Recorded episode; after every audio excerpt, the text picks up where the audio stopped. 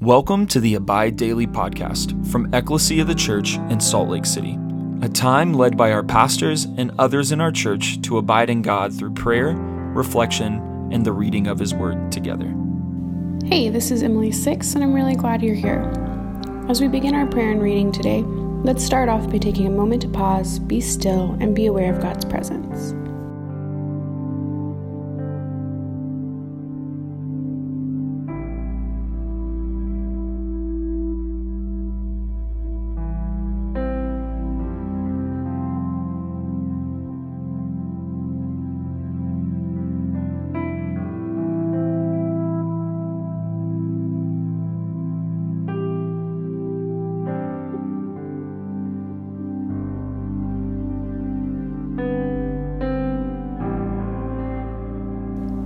Let's take a moment to share with the Lord where we're at, what we're thinking and feeling, as well as thank Him for all that He's done, is doing, and will do.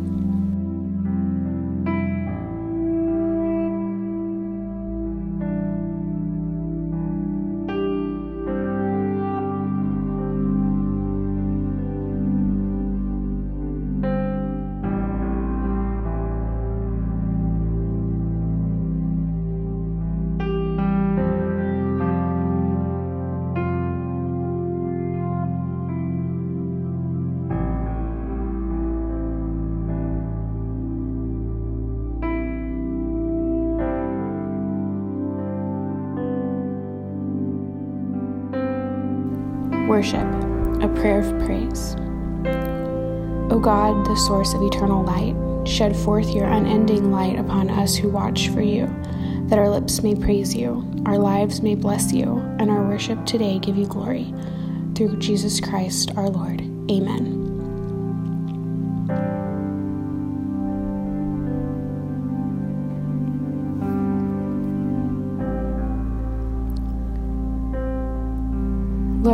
As I read your words in Scripture, I ask, Holy Spirit, that you would lead me, that you would give me understanding, that you would reveal the truth to me, and that you would speak to me and lead me into your kingdom today.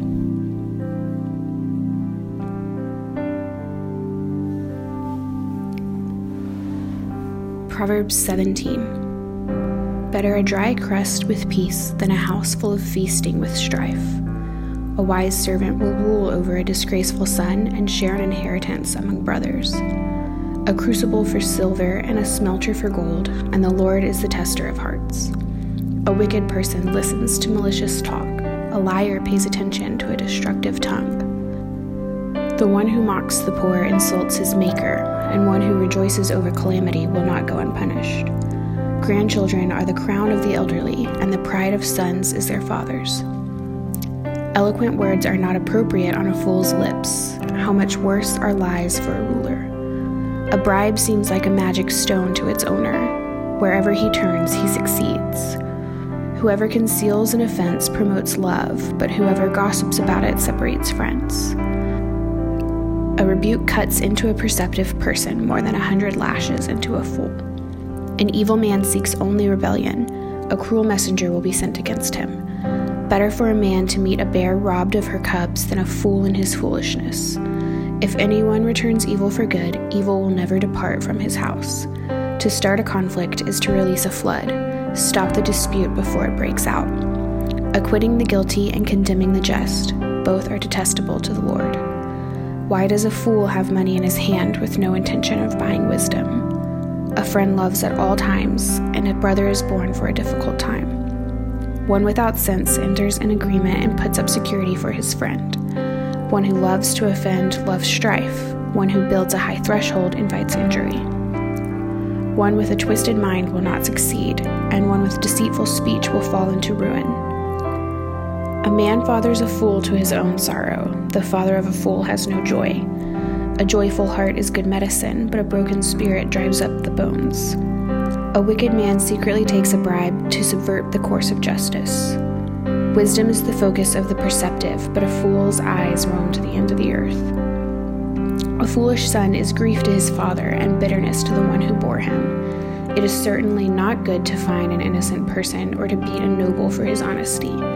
The intelligent person restrains his words, and one who keeps a cool head is a man of understanding. Even a fool is considered wise when he keeps silent, discerning when he seals his lips. This is the word of the Lord. Thanks be to God.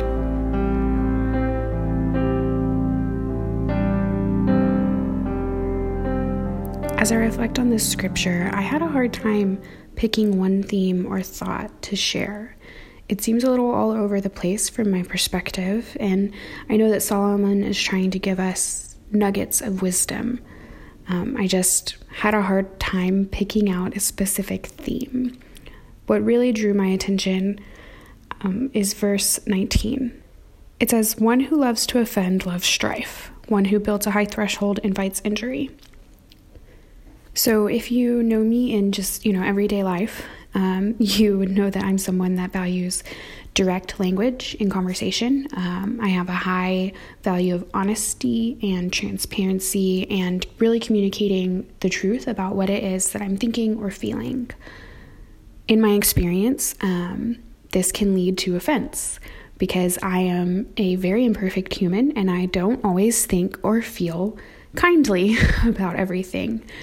Um, so this verse really jumped out to me of you know one who loves to offend loves strife. And i don't i don't love to offend um, but i don't hate it you know? Um, it's it's convicting for me of figuring out um, how you can be both honest and gentle uh, and and avoid that offense. I think in our world today, especially in a hyper political climate, there's an emphasis um, on facts over feelings. And that has kind of morphed into this permission to offend in the name of truth. And I know I'm someone that has is susceptible to that. Um, and to using, you know, well, it's the truth as um, permission to offend. And I know that we say that the gospel is offensive, but the reason the gospel is offensive is it's because you can't earn it. Um, so it's offensive to people that feel like they are, they've earned grace, they've earned their redemption. It's offensive because it reminds us that we can't do this on our own.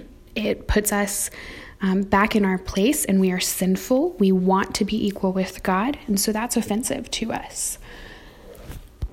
When I think of examples of how to speak truth without offense, um, I think of Christ specifically with the woman at the well.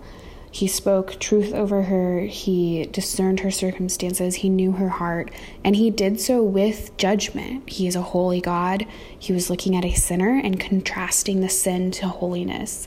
But there was so much freedom in that judgment because what he gave her was the opportunity f- to be covered by him in that. By revealing the truth, he pointed her back to him.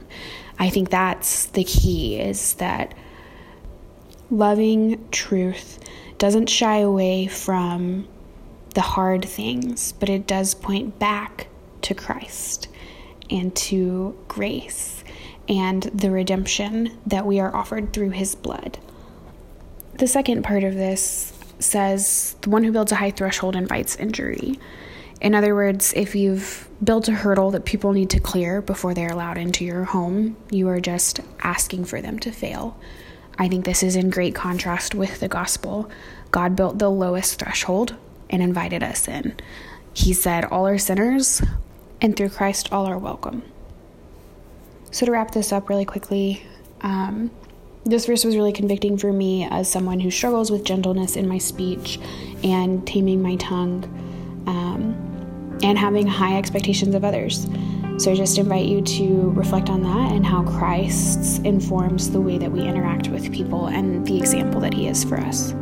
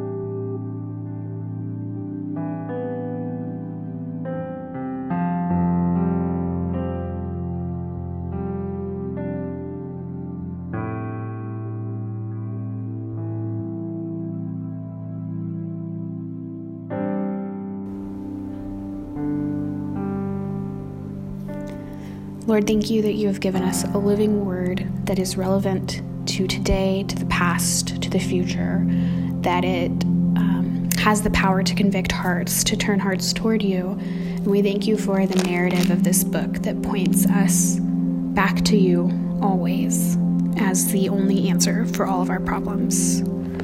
Through our lives and our prayers, may your kingdom come. Amen.